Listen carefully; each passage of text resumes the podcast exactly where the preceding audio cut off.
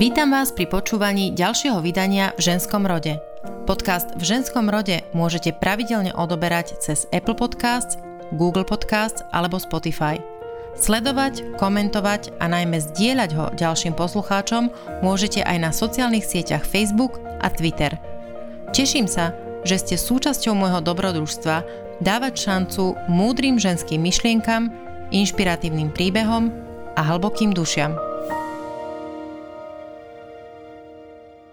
Dnes sa v ženskom rode rozprávam s právničkou a političkou Irenou Biháriovou, ktorá tvrdí, že oveľa zdvorilejšie pozdravila. Hneď som mala tie drobáčiky presne nachystané, aby som teda nepobúrila, alebo keď som tu na Bratislave v MHDčke cestovala a bola taká natrieskaná, tak som vždy tak akože až ostentatívne sa hore držala tej tyči, aby nikto nemal pocit a nemusel sa obávať, že teda túto Rómka ešte mi siahne do kabelky. Irena Biháriová je odborníčka na extrémizmus. Je tiež asimilovaná Rómka. A okrem toho je to prvá slovenská politička, ktorej slova ma dojali k slzám. Čítala som jej text s názvom Ako sa Rómka z progresívneho Slovenska vyobímala s Kotlebovým voličom a zrazu som cítila, ako mi stíska hrdlo, ako ma pomaly zaplavuje horúčava, ako mi vyhrkli slzy, tečú mi po tvári a kvapkajú na stôl. Plakala som až do konca textu a potom ešte dlho po dočítaní a bolo to nepatetické, skutočné a silné. V jej jednoduchých a priamých slovách nebola ani nenávisť, ani obviňovanie, ani nejaký prst namierený na politických vinníkov. Cítila som v nich úprimnosť, ľudskosť a čuduj sa svete, nádej. Už od môjho rozhovoru s Monikou Podolinskou o rómskych deťoch premyšľam nad tým, ako ja osobne vnímam rasizmus a predsudky. Či ich viem rozoznať vo všetkých možných formách a podobách okolo seba, aj vo mne. Hľadám paralely a spôsoby, ako o nich hovoriť, aby sme sa ich naučili identifikovať a zbaviť sa ich. V ženskom rode dnes nie len o nádeji a láske, ale aj o inakosti, predsudkoch a prirodzenej ľudskej túžbe dokázať svoju jedinečnosť. Úprimne poviem, že ťažko niekedy hľadám slova, ktoré boli dostatočne citlivé a neviem, že či uh, mám slovník, ktorý je dostatočne citlivý na to, aby som ne, nehovorila slova, ktoré hovoriť nemám. Niekdy, niekdy neviem, že či je správne alebo dobre hovoriť biely a aký. Hej? či to nie, nie je urážlivé, alebo ako o tom mám hovoriť. A myslím si, že je správne o tom hovoriť, lebo podľa mňa je veľa ľudí, ktorí to majú rovnako. Hej, súhlasím s tebou úplne. Pokiaľ ide o ten slovník, tak vždy je najdôležitejší kontext. Lebo naozaj dá sa hovoriť o bielých v rovine vtipu a vtedy všetci rozumieme, že nikto nemá byť urazený a je to naozaj srdečný a milý vtip, lebo aj taký môže byť. Niečo iné je, keď uh, o bielých hovorí príslušník majority, alebo častokrát sa to stáva, keď sa rozprávame o Rómoch a zvrtne sa presne tento typ polemiky a dilemy, že ako ich oslovovať, aby to bolo korektné a kedy je slovo cigán uráž, urážajúce a, a kedy je to v pohode. To je tiež ten prípad, kedy závisí od kontextu. Častokrát Romovia o sebe hovoria cigáni a je to v pohode. Ja v zásade razím takú teóriu, alebo teda viac sa k nej prikláňam, že ak sa mi človek predstaví, svojim menom, tak to meno používam v komunikácii s ním a je to veľmi podobné aj vo vzťahu teda napríklad Rómom, keďže tí sa nám v 70. rokoch predstavili a požiadali o oslovovanie Róm, tak tento jazyk rešpektujem a vtedy sa nemám ako pomýliť. Kedy Čo? sa tak stalo, prepač? To bolo v roku 1971, keď bol vlastne Svetový kongres Rómov, kde oficiálne prijali svoju hymnu, vlajku a označenie Róm, aj keď teda uh, slovo Róm sa v rómštine nachádzalo, dá sa povedať, že odjak živa. Že skôr to gypsy a cigáni je importované. OK, čiže je správne hovoriť teda, že sú Rómovia a? Sú Rómovia a ja je osobne... Hm, toto je, toto je inak veľmi zaujímavý termín. Ja sa držím slovníka, že príslušník majority, lebo som zistila z mojich skúseností, že slovo nerómovia vnímajú príslušníci majority urážlivo totiž panuje tam taký taká pomílená interpretácia alebo taký mýtus a častokrát mi to hovorili napríklad študenti, keď som bola na školách a, a až s takým hnevom a vstekom, že pre Boha živého, prečo nám hovoríte nerómovia, akí sme my neludia, veď my vieme, že slovo Róm znamená človek a teda si to tak znegovali a došli Aha. k záveru, že neróm bude nečlovek, čo je samozrejme úplná blbosť, lebo slovo neróm nemá v rómštine ekvivalent mm-hmm. nečlovek, že to je vlastne negácia slovenského slova a to slovenské označuje príslušník, príslušník rómskej menšiny. Čiže poučila som sa, snažím sa teda, ak som v oficiálnom styku používať príslušník majority. Samozrejme, že v nejakých facebookových diskusiách a prípive to aj mne ujde, hovoríme tam veľmi dôležitý ten kontext. Uh, ja by som teda chcela, keď sme si teda povedali teraz tieto uh, nejaké lingvistické záležitosti, Uh, chcela by som začať teda úplne od začiatku. Kedy vlastne rómske dieťa príde na to, že je iné ako väčšina? Keby som mohla hovoriť za seba, lebo ono to naozaj bude asi veľmi individuálne, tak ten prvý moment asi súvisel vlastne s tým, ako nám tú odlišnosť prezentovali rodičia, že už odmala som ja a myslím, že aj môj brat uh, boli vedení k uvedomovaniu si svojej inakosti, ale v tejto miere to bolo také možno menej bolestivé, lebo áno, vedeli sme, že, že je to nejaká informácia, ktorú nám komunikuje mama a, a nebola tam takáto priama skúsenosť uh, s patáliami, ktoré tá odlišnosť spôsobuje. Čiže bola to taká vlastne neutrálna informácia, ktorou sme ako deti vyrastali a žili a vedeli sme, že áno, existuje niečo ako Rómovia a my k ním patríme. Ale taká naozajská konfrontácia, si pamätá, sme mali na sídlisku rodinu, ktorí mali deti tiež v našom veku a ich otec, keď vždy šiel s týmito dievčatkami popri nás a stretali sme sa na sídlisku, tak vždycky tej svojej cere šepkal, že pozri, toto sú tí cigáni, toto sú tí cigáni, s nimi sa nemôžeš kamarátiť. A vtedy som si uvedomila, že aha, tá odlišnosť, na ktorú ma moji rodičia upozorňovali, v tom neutrálnom kontexte môže mať zrazu zraňujúcu podobu v tej realite. A strašne si pamätám, že to bolo taký, taký pocit studu, hej, ostychu, že vždy už keď som videla, že tá kamarátka Martinka ide s tým svojim otcom na sídlisku, tak ja som už radšej vždy prechádzala na druhú stranu chodníka, aby Ježiš Maria zase tam nehovoril, že toto sú tí cigáni tej svojej cére, tým svojim deťom. Takže možno to bol ten moment a to som mohla mať, neviem, asi 5-6 rokov. Nebol nejako traumatizujúci, ale bola to taká tá prvá zrážka, keď ťa človek zvonka, mimo tej tvojej komunity, upozorní na tú tvoju odlišnosť a podáva ho ako, ako niečo, čo je menej, ako niečo, čo je prekážka, aby si sa mohla hrať s jeho deťmi.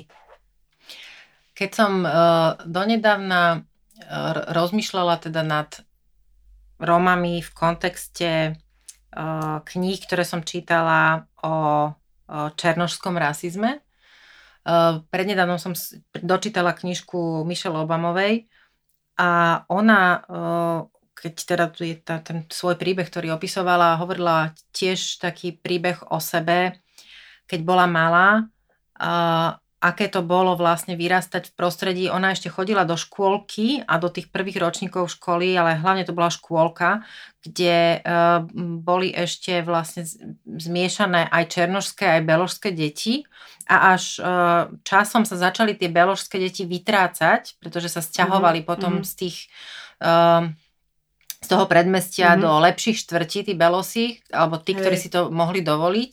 A vlastne až sa časom ocitla v triede, kde boli iba čierne mm-hmm. deti. A, a ona tam hovorila uh, taký moment, keď si v, zrazu v sebe uvedomila, že vlastne niečo v nej ako keby nebolo dosť.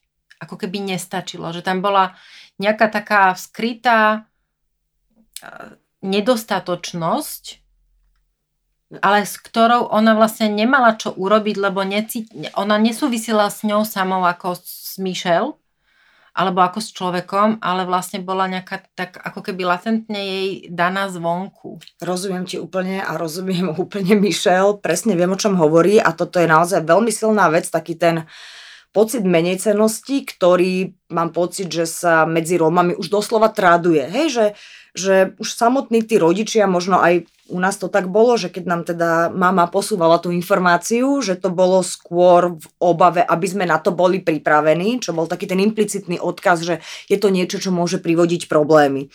A, a častokrát vlastne práve aj ten pocit, e, že sa Róm alebo Rómka musí dvakrát viacej, trikrát viacej snažiť už ako možno dieťa a tak ďalej. Buduje to povedomie o tom, že, že asi nie je natoľko dobré a musí urobiť oveľa viac, aby si získalo naozaj takú elementárnu úctu a elementárnu akceptáciu, povedzme, či už svojho rovesníckého kolektívu v rámci triedy, možno neskôr v rámci pracovného kolektívu. Je to naozaj veľmi silný a veľmi determinujúci pocit. Ja si tiež pamätám, že, že taká naozaj silná vec, kedy sa to vo mne vynorilo, bolo, keď som bola, myslím, že šiestačka na základnej škole a vtedy v triede zmizla Barbie a spolužiačke. A samozrejme, že prvé, u koho sa predpokladalo, že to bude, by kto iný mohol byť ako Rómka, aj keď napriek tomu, že teda my sme žili v paneláku.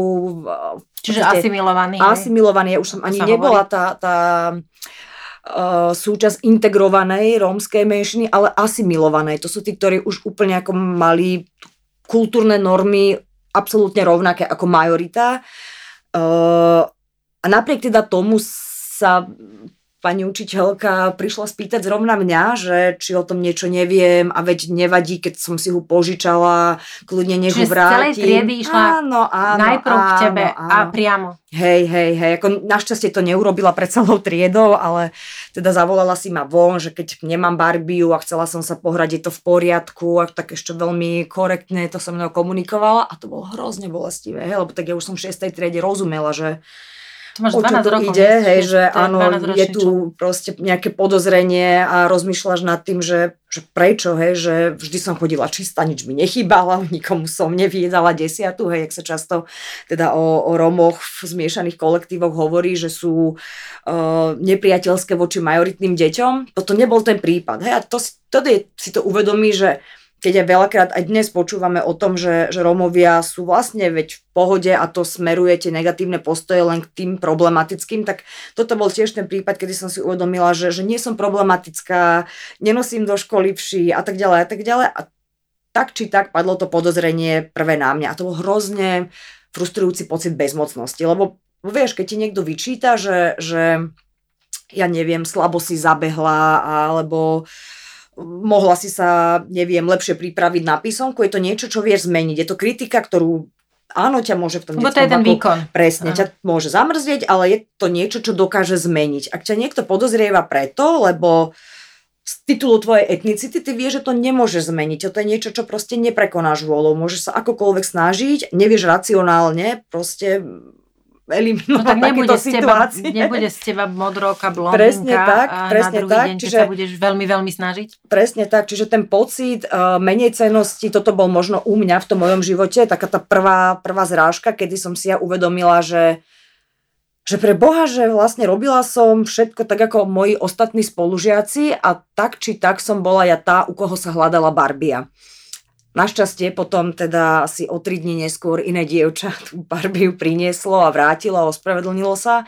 Bol taká možno malá satisfakcia, ale keď si pomyslím, že koľko tých detí ostane žiť v tom, že sú vnímaní ako zlodeji, že sa prezumpuje u nich nejaké, neviem, správanie a už vyvolávajú takú zvýšenú opatrnosť možno buď zo strany učiteľov alebo, alebo majority toto je to niečo, čo zasieva ten pocit menej cenosti. Môžem sa spýtať presne na tento príbeh, že ako sa zachovali vtedy tvoji spolužiaci? Tiež sa tak na teba pozerali? Že si to asi bola ty? Toto si až tak veľmi nepamätám, ani sme to so spolužiakmi neriešili vo vzťahu ku mne. Áno, bola to veľká téma, hľadala sa Barbia, ale myslím, že našťastie nikto z kolektívu... Čiže to bola tá učiteľka hej, skôr, hej, ktorá za mňou, tak, použila ten tak, tak, predsudok, že hej, to asi bude hej, rómske dievča. Hej, hej. Keď sa pozrieš teda na tú,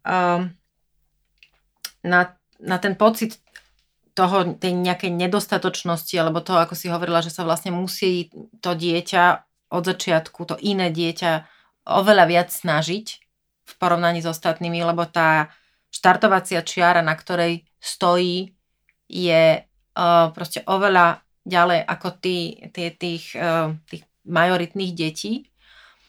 Čo vlastne, uh, čo všetko sú tie prekažky?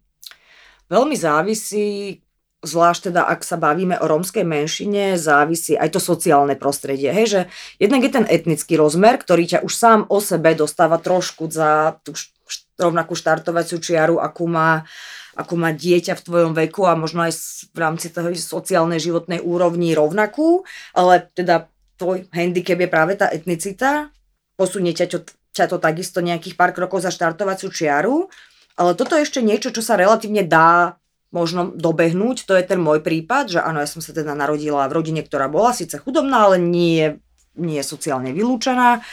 A Pomohlo mi teda to, že rodičia mi dokázali platiť vzdelávanie a tak ďalej a tak ďalej a všetky náklady s tým spojené, že som nejakým spôsobom teda dokázala udržať krok s ostatnými spolužiakmi, plus samozrejme úsilie, podpora rodiny, šťastie na učiteľa a tak ďalej, ale niečo iné je to v situácii, ktorá sa týka Rómov žijúcich vo vylúčených spoločenstvách, lebo tam okrem toho etnického rozmeru teda pristupuje aj, aj ten handicap sociálny, ak to tak môžem povedať, takže pre nich je úplne, úplne bude platiť iný postup, iné rady. Častokrát to inak aj mňa hovoria, že však ty by si mohla aj do tých osad chodiť ako pozitívny vzor, veď pozri sa, Rómka vyštudovala právnickú fakultu, možno, že by to bolo pre nich také veľmi pozbudzujúce. A tu sa vždy snažím presne na toto upozorniť, že áno, sme síce etnicky teda v rovnakej skupine, ale ja som sa nestala právničkou v podmienkach osady, hej, v podmienkach, kde sú piatí súrodenci na jednej posteli, že im sa ísť ponúkať za vzor by bolo veľmi nefér, hej, že ich štartovacia čiara bola ešte dva svetelné vesmíre za to mojou. Pre nich ten príbeh, keď teda mám odpovedať na tvoju otázku, že aké sú tie prekážky, pre nich to častokrát naozaj jednak až také fyzické by som povedala, keď si zoberie, že tie osady častokrát sú vo fyzickom odlúčení od ostatnej časti obce a jej mhm, sociálnej mm-hmm, infraštruktúry. Mm-hmm. Uh, od úplne elementárnych základných vecí, ako je môcť sa kde umýť, môcť sa kde vyspať, uh, mať niekoho, kto ťa vôbec naučí jazyk, ktorý je teda vyučovací v tvojom regióne, slovenčinu a tak ďalej. Čiže uh, Uh, ich typ prekážok nesúvisí len so samotnou etnicitou, ale aj s tým, čo je možno, že v ich prípade ešte silnejšími prekážkami a to sú práve tie, tie prekážky spojené so sociálnym vylúčením.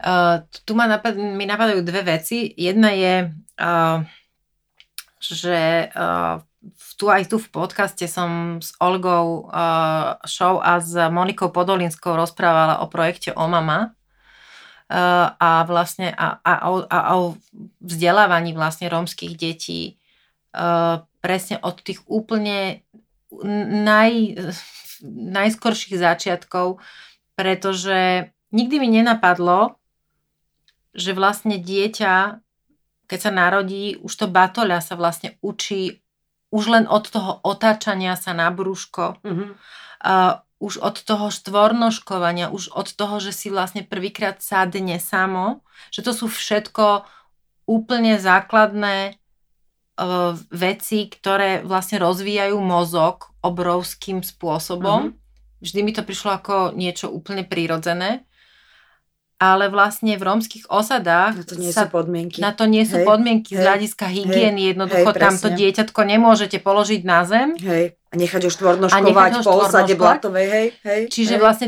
tie deti sa nemajú šancu uh, uh, proste rozvíjať Hej. už od tých základných vecí, ktoré nám v majorite Hej. pripadajú, že to proste ani ti to nenapadne. A keď si ešte hovorila o tom, že, e, tom, že či môžeš alebo nemôžeš byť príklad pre, pre ľudí z osady, ja som včera dočítala knižku uh, Včelička, ktorá bola uh, zasadená tiež do...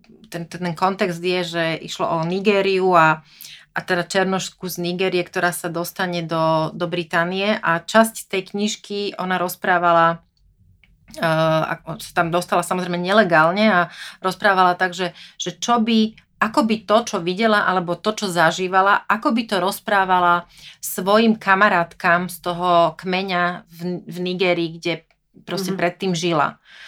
A uh, ona neutiekla dobrovoľne, utekla za veľmi tragických okolností, čiže to nebol taký akože šťastný odchod mm-hmm. a, a aj vôbec celý ten príbeh bol pomerne uh, smutný.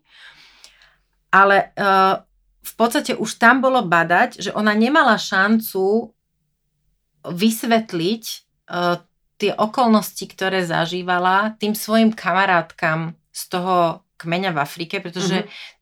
Zažívala veci, ktoré im nič nehovorili. Hej, hej. A to, čo ma takisto akože zaražalo na tom, bolo, že uh, dávala tam také príbehy, kde povedal, že viete, že vy, vy bieli uh, chodíte do kina na horory, aby ste zažili strach. Uh-huh. A my ten horor žijeme a chceli by sme ísť do kina na nejaké filmy, ktoré by o tom neboli. Lebo vy, vaše deti sa hrajú na džunglu a nebezpečenstvo a my sa hráme na domácnosť s chladničkou. Lebo sme ju nikdy nezažili. Úplne tomu rozumiem a toto sa presne snažím aj ja vysvetľovať, teda keď som na nejakých prednáškach a diskusiách, kde sa otvorí rómska téma a presne tu vidím, ako si veľmi nerozumieme v chápaní, ako by som to povedala, že vlastne tá osada častokrát tí ľudia, ktorí vedľa nej žijú a kde by si možno čakala, že budú mať možno o niečo lepší vhľad ako povedzme ostatná časť obyvateľstva, tak práve, že majú najmenšie porozumenie, ja to volám, že metrix sociálneho vylúčenia. Presne to, ako tam tie vzťahy fungujú a ako veľmi podmienujú potom presne aj to, ako vnímajú vzdelávanie a presne tie veci a hodnoty, ku ktorým ich my teda, alebo teda majorita eh, snaží priviesť a častokrát tu vzniká veľké nepochopenie a vzájomná frustrácia, pretože prichádza tam teda uh, očakávanie, že veď vzdelanie je to najdôležitejšie a v tom najlepšom zmysle a úmysle sa ich snažia na to namotivovať, čo je fajn. Ale častokrát teda prichádza k nepochopeniu, pretože niektoré tie rómske komunity to nemajú zosobnené. Hej, ja častokrát sa to snažím vysvetliť tým, že predstavte si, že by neviem, za mojimi rodičmi prišla Paris Hilton z úplne iného socioekonomického vesmíru a povie mojim rodičom, že pošlite tu Irenu na kurz rozoznávania vidličiek, investujte do toho všetky peniaze a ja vám garantujem, že ju zamestná kráľovná Alžbeta. Tak zrejme moja mama si povie, že toto nie je pre nás hodnota. Radšej nech ide Irena na medicínu alebo na právo. My nepotrebujeme jesť kaviár a mať služobníctvo. A je to presne spojené s tým, že v tom prostredí, kde ja žijem potrebujem uplatniť úplne inú schému prežitia a tým pádom potrebujem aj úplne iný typ vzdelania, ašpirujem na úplne iné neviem, veci a zážitky a tak ďalej. A veľmi podobné to teda v osade, kde pre ich stratégiu prežitia, tak ako tu a teraz žijú, si nevedia možno úplne zosobniť eh, ten benefit vzdelávania, lebo nezažili to, čo zažívame my, aké to je, keď vzdelaný človek sa dokáže zamestnať a má, povedzme, ekonomickú slobodu. Alebo stáva sa, neviem, možno získava aj nejaký typ sociálnej akceptácie a tak ďalej. Čiže je to presne ako si ty hovorila pri tom príbehu o návrate do Nigérie, kde sa snažíme sprostredkovať, alebo, alebo teda tá postava sa snažila sprostredkovať zážitky z toho západného sveta do komunity, z ktorej pochádzala a oni vlastne vôbec možno nerozumeli. Nie, že, nie, vlastne presne, hej, že sa dívali na ňu a že, že prečo, že proste ty si musíš vymýšľať, hej, nie je možné, aby to hej, bolo takto, lebo že prečo by to vlastne hej, takto malo byť, alebo prečo áno, by to takto áno, robili. Áno. Ja rozmýšľam nad tým vlastne, že uh, keď, keď, si, keď sa vrátim k tomu, že, že vlastne sa musíš stále snažiť, uh, inak to je tá jedna z vied, ktorá podľa mňa je dosť nebezpečná, že keby sa viacej snažili, mm-hmm. uh, keby sa chceli zamestnať tak, mm-hmm. keby na sebe viac robili tak, čo latentne predpokladá, že vlastne tí, tí ľudia sú, uh, nemajú záujem, nechcú, uh, sú leniví, uh, Môžeme to ro- rozobrať ďalej.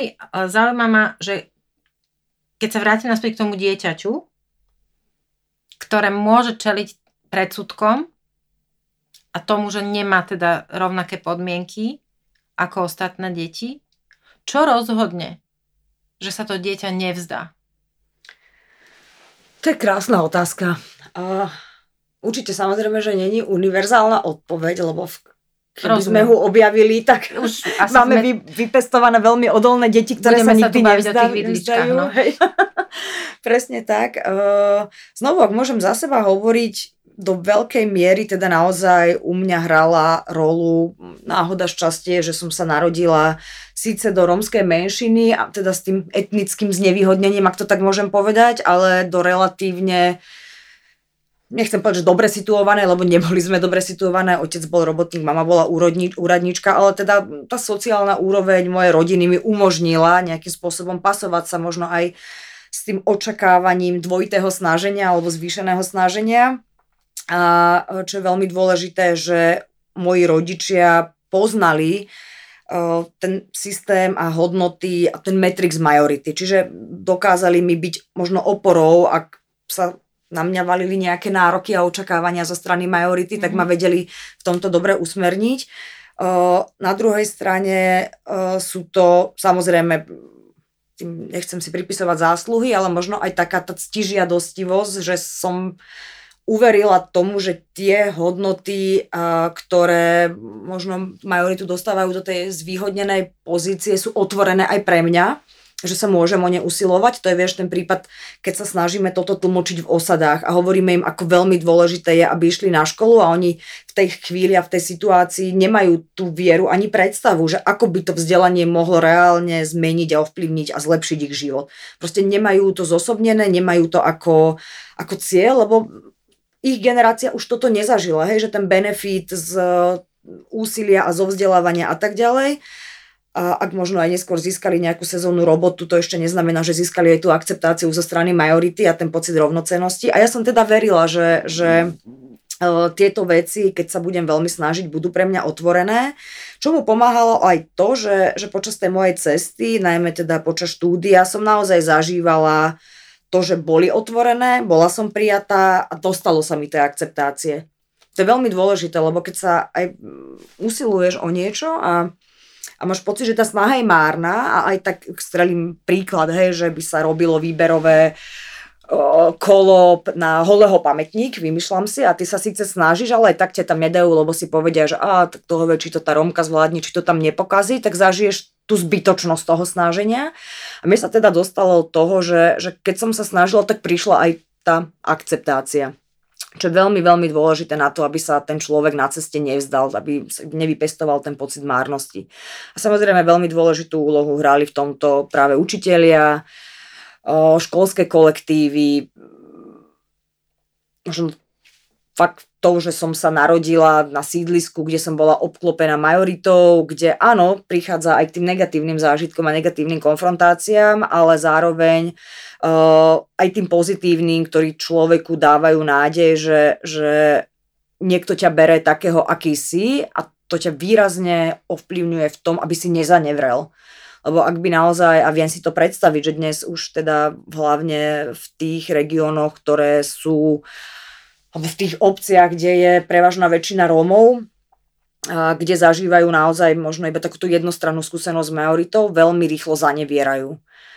A toto je to, čo som našťastie teda ja na svojej ceste nemusela absolvovať, lebo som postretala rovnako možno ako negatívnych alebo ešte viacej pozitívnych príslušníkov majority, ktorí ma nevylúčili a nedali mi príležitosť, aby som zanevrela.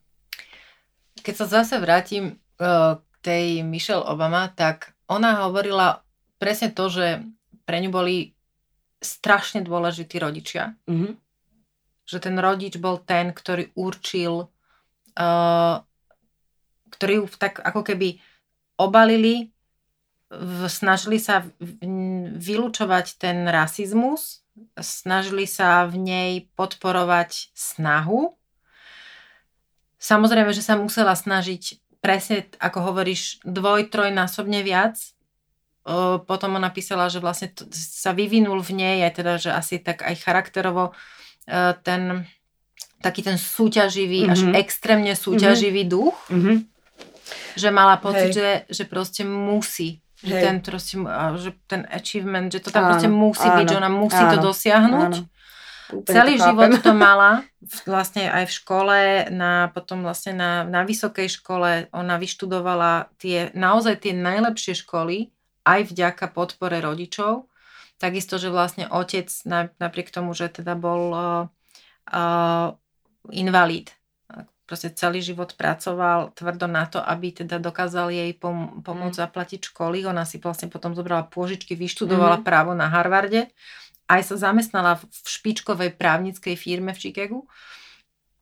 A, a až po rokoch vlastne prišla na to, že, ten, že to dosahovanie tých mét uh, bolo vlastne, že bola ako keby prinútená tým tým, že chcela poprieť, alebo teda pod, pod, potlačiť ten rasizmus. Je rozumiem to tak? Ti, rozumiem ti, ako to myslíš. Vníš to, vní, možno, ako vnímaš to aj možno ty tak? aj tak, ako to ona prežívala, totiž to uh, ten Mňa výkon, zaujíma, prepáč, že skočím, že mňa zaujíma, že lebo ja, ja to inak neviem prežiť, ja som, ja som nikdy s nikým na túto tému, čo sa týka Rómov, nerozprávala, hej, preto hej. používam tento prí, príklad. Je to, je to výborná paralela. Uh, aspoň teda tiež, že, že na mne sa to potvrdzovalo, že do istej miery možno ten, ten výkon a úspech ako keby dokompenzovával ten pocit no, menej to, cenosti. Áno, to chcem hej, povedať. Hej, či to hej, tak je. je. Ja si myslím, že u mňa to tak bolo. Samozrejme, tie stratégie, ako sa s tým pocitom menej cenosti tak to je stratégia človek vyrovnáva, ktorú, sú, môžu byť veľmi individuálne. Ale, ale teda áno, zrejme teda, neviem, to tak sama na sebe psychologicky zanalýzovať úplne, úplne korektne, ale, ale áno, u mňa bolo dokonca také niečo, že, že ten neúspech možno, alebo tie niektoré parciálne odmietnutia ma ešte viacej burcovali.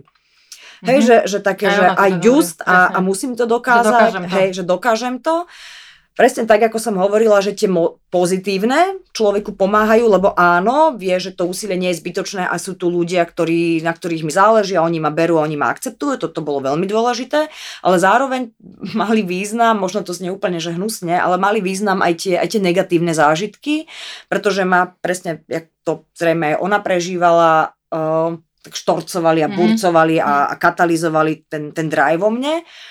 A, a keby, že si to tak s odstupom času teraz premietam, tak áno, mohlo tam byť presne to, čo sa zrejme snažila naznačiť aj ona, že jej to vyrovnávalo ten pocit menej cennosti.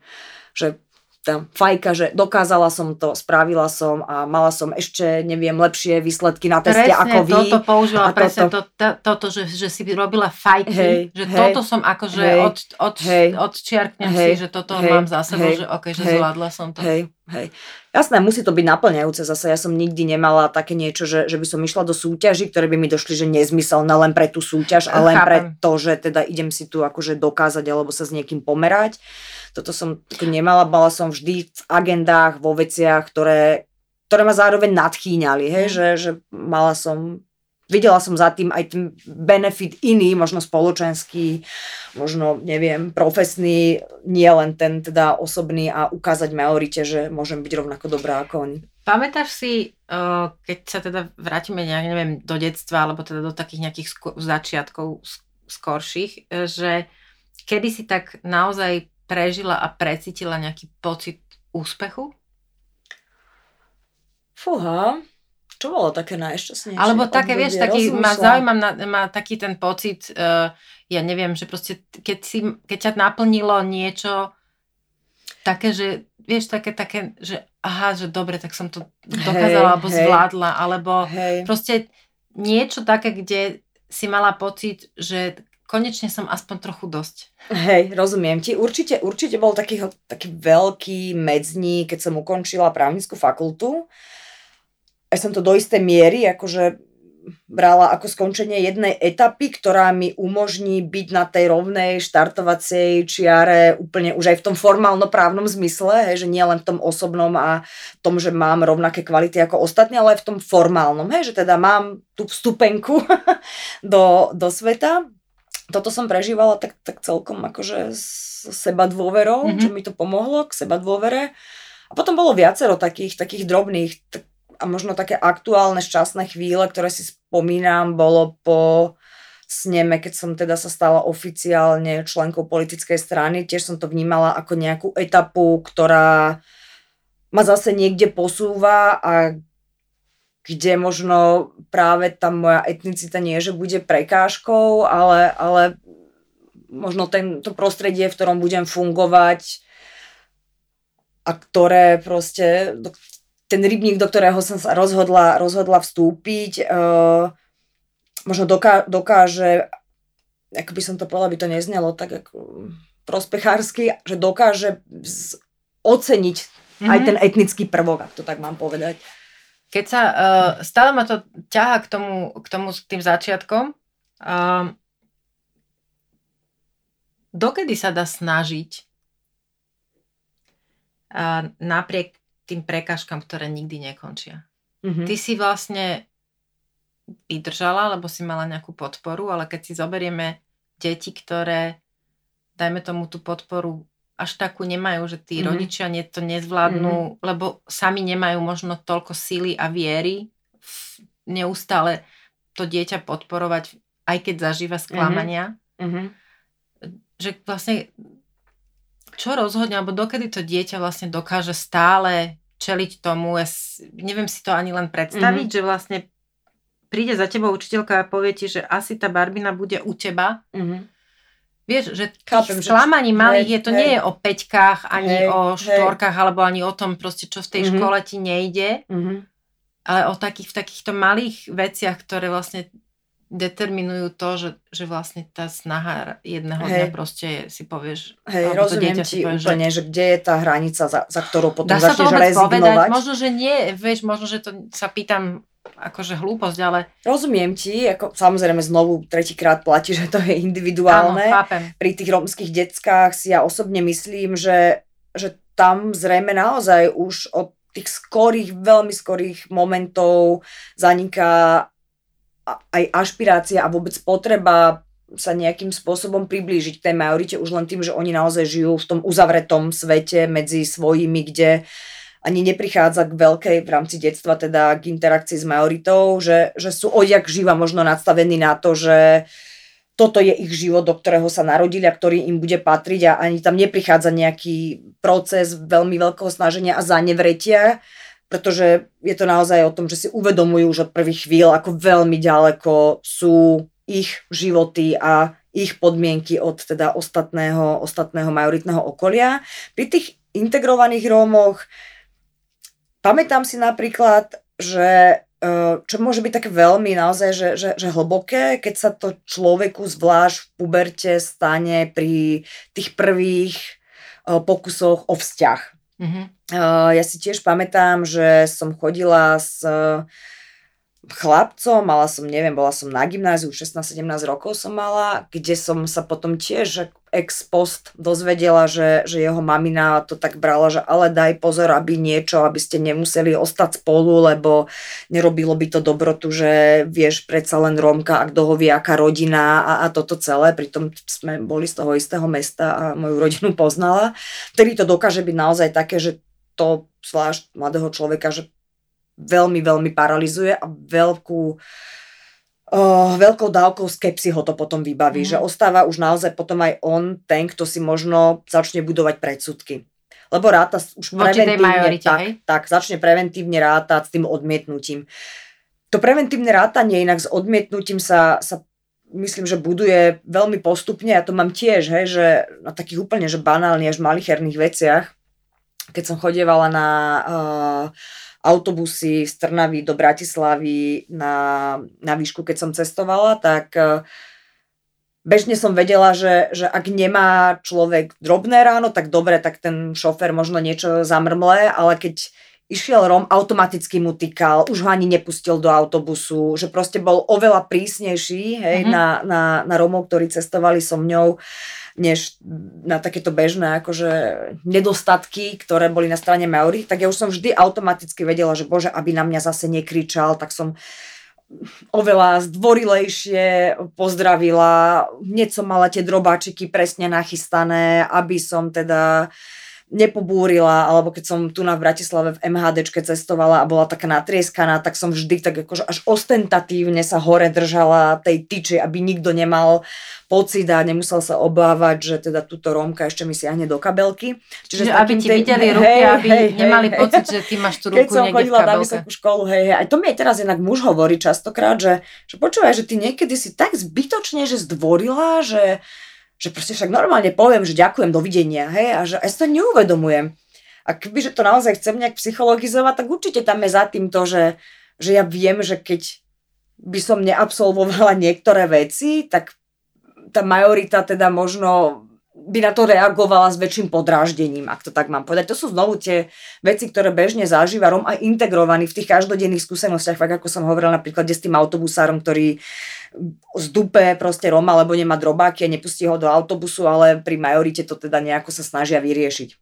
A to v tebe buduje presne takéto, že predvídanie a plánovanie a, a aj zmenu možno slovníka a, a fakt až do takých niekedy absurdít, ako dvihnuté ruky v autobuse na tyči, aby si nevyvolával, nevyvolával podozrenie. Lebo áno, ako keď sa o takýchto veciach bavím, máme aj s kamošmi, tak mi hovoria, že pre Boha však vidia, že máš pekný čierny kabát a že že to by sa akože ja snáď ani nenapadlo, ale nie je to tak naozaj, že keď som uh, bola ešte študentkou na vysokej škole, asi pamätám, že som išla po štátnici na obchodnej ulici nakupovať a tedy som tiež bola pekne oblečená, išla som zo štátnice, nebol no, nejaká zámienka na to, aby si človek myslel, že ide idem kradnúť tak si ma SBS odstavil, vyhádzal mi kabelu a začal ma prehľadávať. Že si tak hovorím, že tak dobre, nebudem paranoidná, že pred všetkými, jasné, že nepípala som nič, nebol nejaký Čiže dôvod. nič, len tak nebol, ťa zastavil a... Za... Tak, nebol nejaký dôvod, ale hovorím, že ešte som si tak povedala, že dobre, že tak možno tam mali niekedy krádež, možno sa na niekoho podobám, že nebudem tu robiť nejaké hystérie.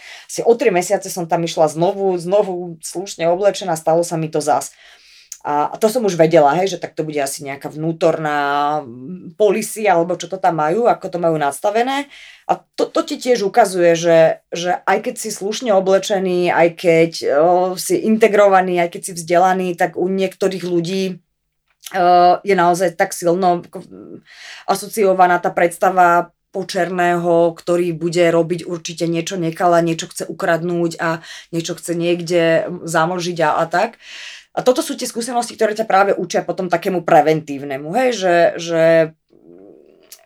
neviem, snaží sa predvídať nejaký predsudok u toho druhého, tak už vopred teda akože deklaruješ, že OK, nehrozí, že vám to budem kradnúť a idem len tam, kde sú vyznačené čiary, nebojte sa, nezajdem vám tuto, akože sú to fakt také Táto prevencia, veci. to veľmi na teba pozerám a rozmýšľam nad tým vlastne, že to je tak, prípad, vieš, čo mi to pripomenulo, také, keď tie absurdnosti, keď hovoria ženám, že vlastne, aby vás neznásilnili, tak. Hej, hej, Čiže hej. namiesto toho, aby sa robila prevencia na, na strane hej, toho, že vlastne hej. nemá niekto na teba zautočiť, hej tak Hej. tebe hovoria ako žene, že nenos krátku sukňu, nenos takéto, nechoď do tých parkov vtedy, Hej. neurob, Hej. nos kľúče v ruke, Hej.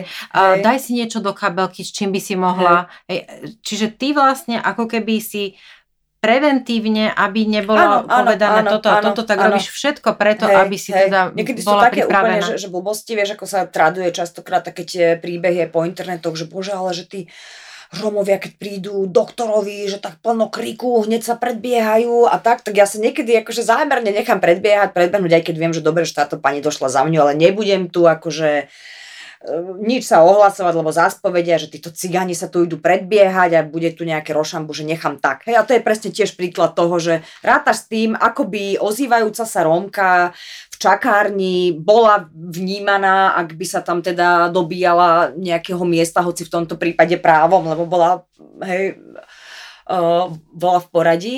A toto tiež veľmi často od mami počúvam, hej, že aj to buduje potom také, také uh, tie preventívne opatrenia, že, že ona sa s tým tiež ešte doteraz veľmi potýka, tiež keď chodí po doktoroch, hovorí, že hneď proste musím, ka- každý tretí krát, keď som u doktora, sa musím brániť tým, že ale ja nie som Bihariová z Lunika, že mne toto nemusíte takto vysvetľovať a mne nemusíte akože odpinkovávať a tak, alebo sa hneď pýtajú, že a vy ste pijavali a vy ste fajčili? No nie, nepijavala som, ani som nefajčila za to, že som bihariova. Čiže sú to také možno malichernosti možno, že tí ľudia to ani nemajú, tak nerobia s takým úmyslom, že, že by si ten rasizmus nejak plánovali a sofistikovali a, a mali to vstávané ako nejaký zlý úmysel. Možno naozaj to vychádza z ich nejakej generalizovanej predstavy o tom, že akí tí Rómovia sú, hej, že tak dobre, keď má niekto kardiovaskulárne choroby, tak určite akože tuto v prostredí tých rómskych komunít vieme, že tam je častý alkohol a sú veľkí fajčiari a tak. Čiže také blbostičky v podstate, ale tých Rómov sa to môže naozaj nešťastne Tak dotknúť. ale ono, vieš, no jedna mhm. vec je, že ty to tak pekne hovoríš, že blbostičky, mm. len, len podľa mňa to je naozaj nemiestné, aby sme proste takýto predsudok mali a automaticky. Čítala som teraz nedávno v jednom americkom časopise, ale už som to videla aj v britských médiách. Idem sa spýtať na Meghan Markle. Uh, Meghan Marklová, alebo teda vojvodkynia zo Sussexu, uh, ako ju teraz máme oslovovať, uh, je teda uh, z, zmiešaná, hej, mama je, mama je černoška, otec je, je teda beloch. A keď, keď sa išla vydávať, tak bola považovaná za teda, vo väčšine britských médií a, ako za ten závan a, novoty a teda tá, tá, tá čerstvá krv, ktorá tam urobí a, proste ten, to, to, čo tam treba. A, a teda teraz v poslednej dobe sa, sa už v niektorých médiách začína písať, že, je, že sa väčšina médií obrátila proti nej a že sú vlastne rasistickí. Ja to tak nevnímam, hej, ale oni teda hovoria, že to, čo o nej píšu a akým spôsobom o nej píšu, že, uh, že je tam latentný rasizmus v tom, že napríklad keby proste bola biela, tak by až tak nekritizovali to, že si neustále hladká tehotenské brucho. Mm-hmm. Alebo že by neboli na ňu až taký prísni, keď posudzujú ako sa údajne správa k svojmu stafu, že o 5 ráno už posiela pracovné maily a že vlastne tá prílišná kritickosť k nej je spôsobená tým, že nie je beložka. Mm-hmm. Moja otázka uh, na teba je, že či to tak naozaj je, že či keď sme či sa to dá povedať, že, že, tá, že, že tá kritickosť naša je, je voči všetkým ľuďom mm, u nás rovnaká, alebo či to niekde vnímaš, že sa aj k, e, k asimilovaným Rómom uh, latentne správame uh, rasisticky a vlastne to, čo si hovorila pred chvíľkou, tie tvoje skúsenosti o tom svedčia.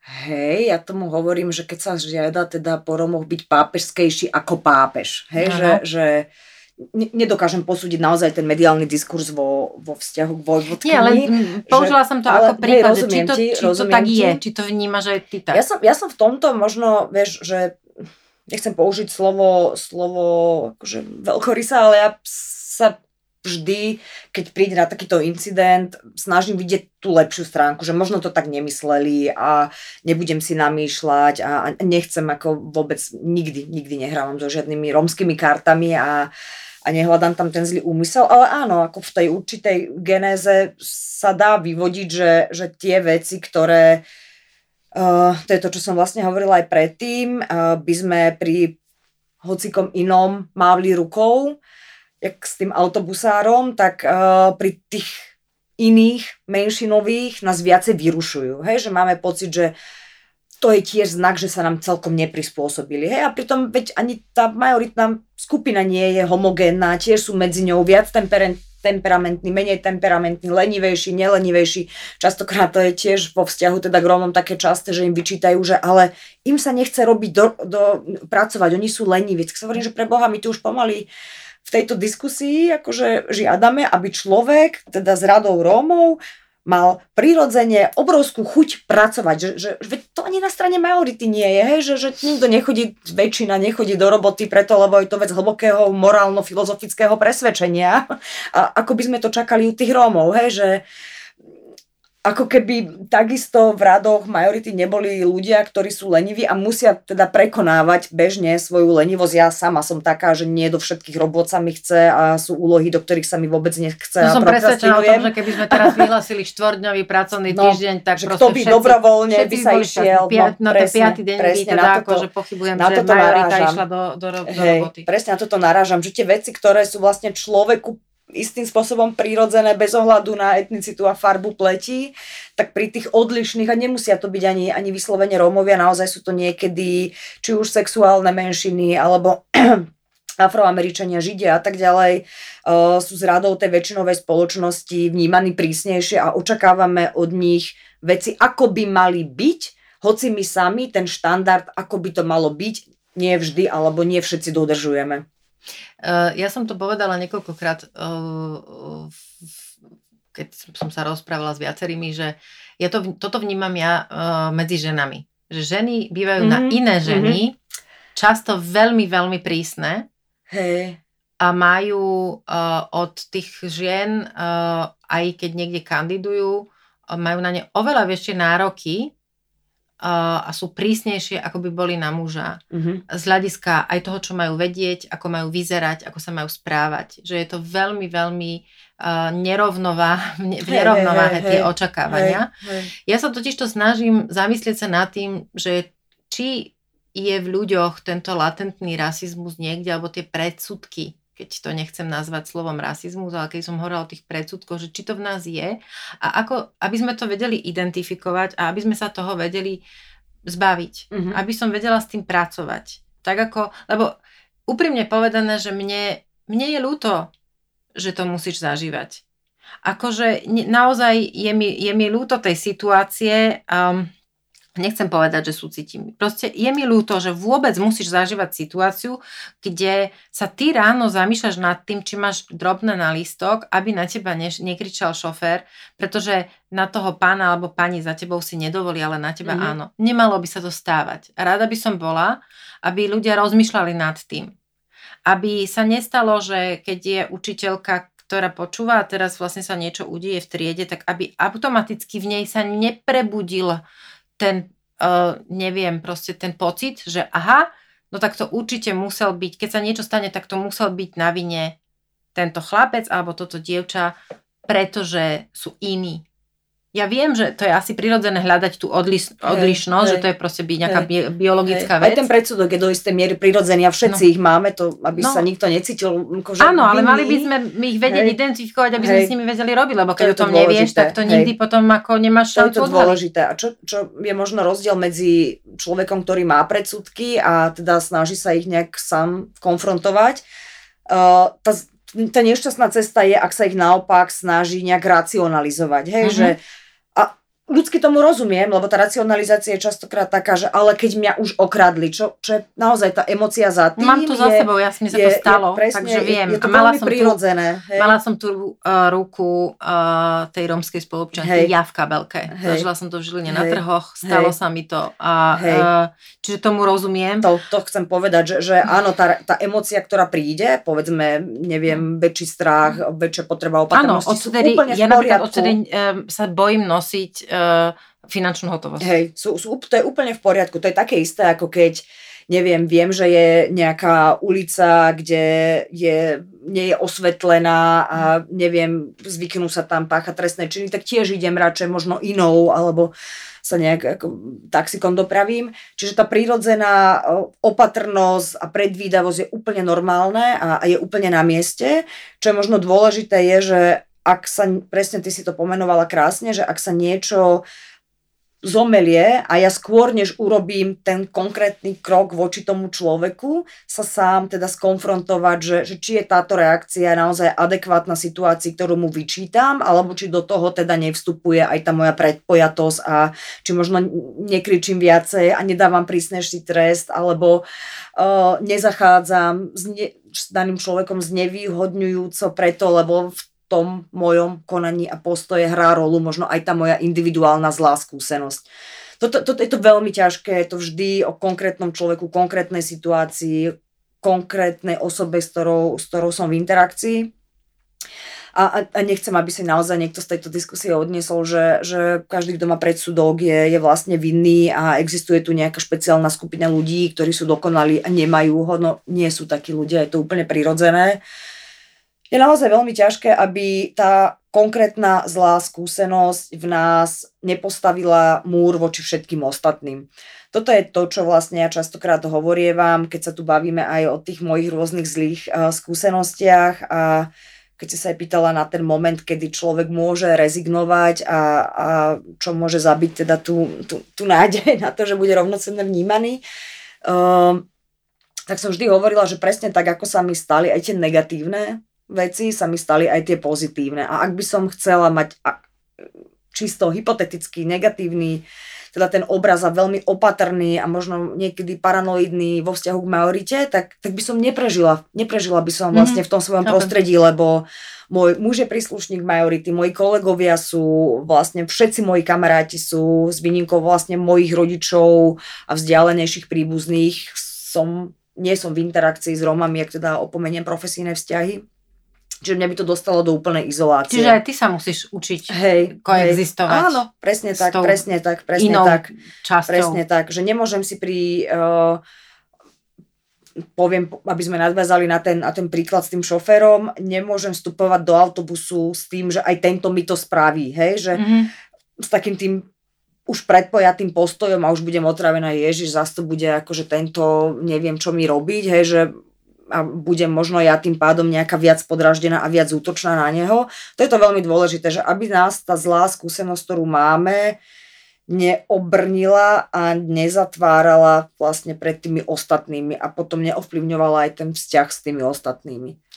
Uh, viackrát sme tu spomenuli uh, integrovaný a asimilovaný Róm. Mm-hmm. Čo to znamená? No, toto ti asi veľmi presne nepoviem. Tu Dobre, ale tak povedzme... ktorí áno, to krásne ale, vydefinovali. Chápem, ale ja to nechcem práve, že hej. v poučke. Chcem to, uh, iba trochu mi to teraz napadlo, že tak po, veľmi po, povedzme to laicky. Hej. No?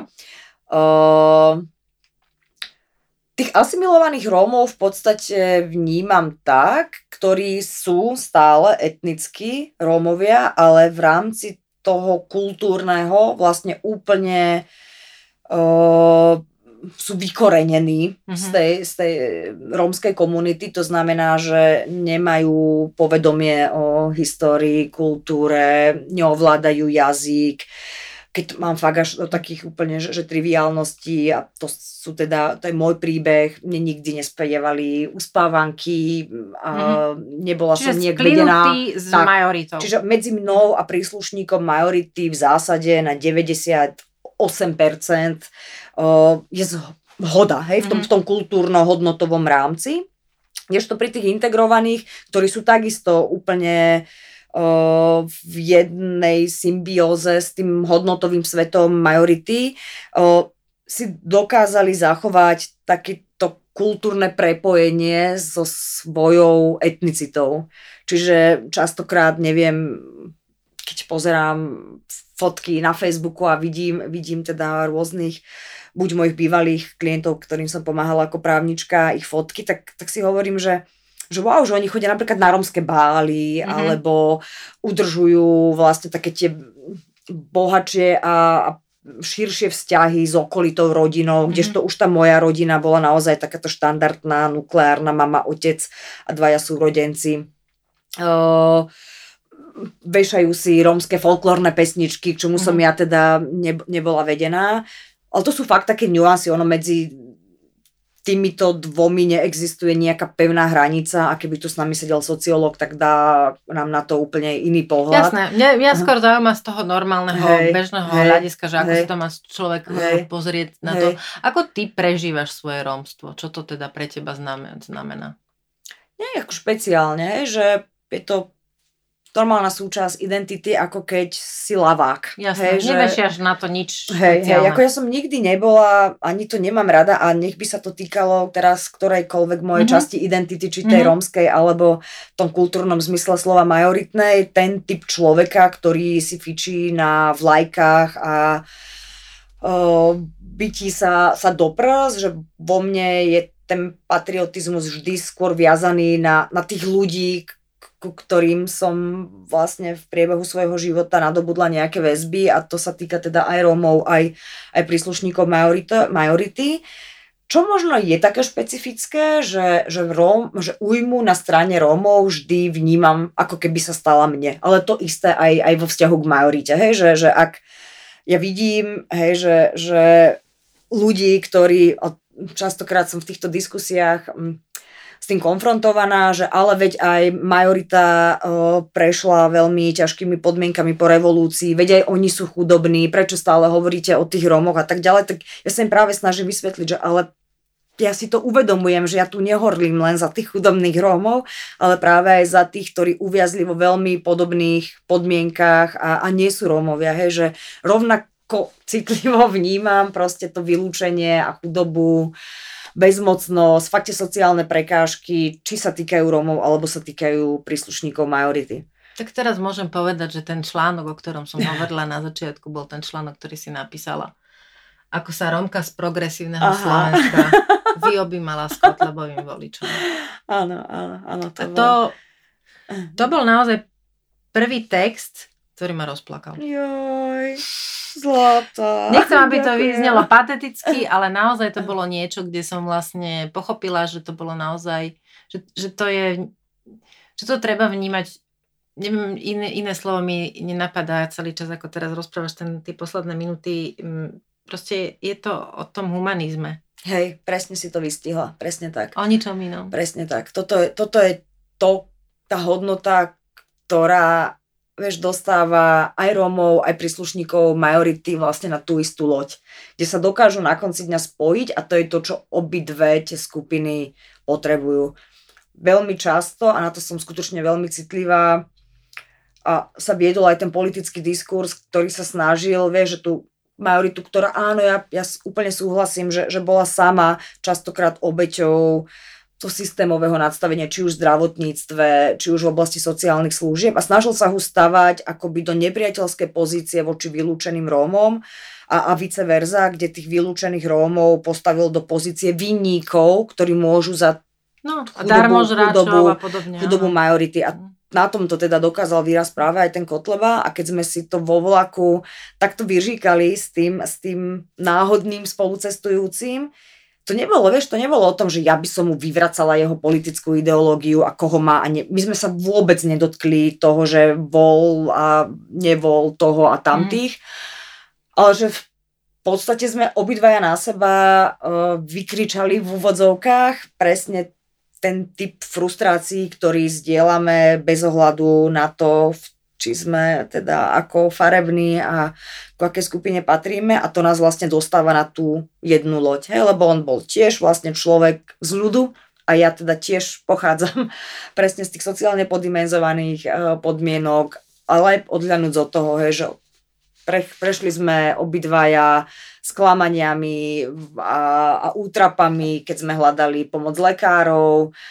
Zistili sme, že sme rovnako bezmocní, keď hľadáme prístup k spravodlivosti, keď potrebujeme zabezpečiť starostlivosť o našich rodičov a tak ďalej a tak ďalej. A, a áno, tak ako si to nazvala, že to, čo obidve skupiny potrebujú a to, čo ich vždy na konci dňa spojí, je práve tá potreba humanizmu. Doplň tieto vety. Moja sila je... Moja sila je taký hlboký, vrúcný vzťah k ľuďom. Že to ma vždy nabíja a zároveň mám pocit, že oni to vo mne cítia a, vkladajú do mňa dôveru a tým mňa robia silnou.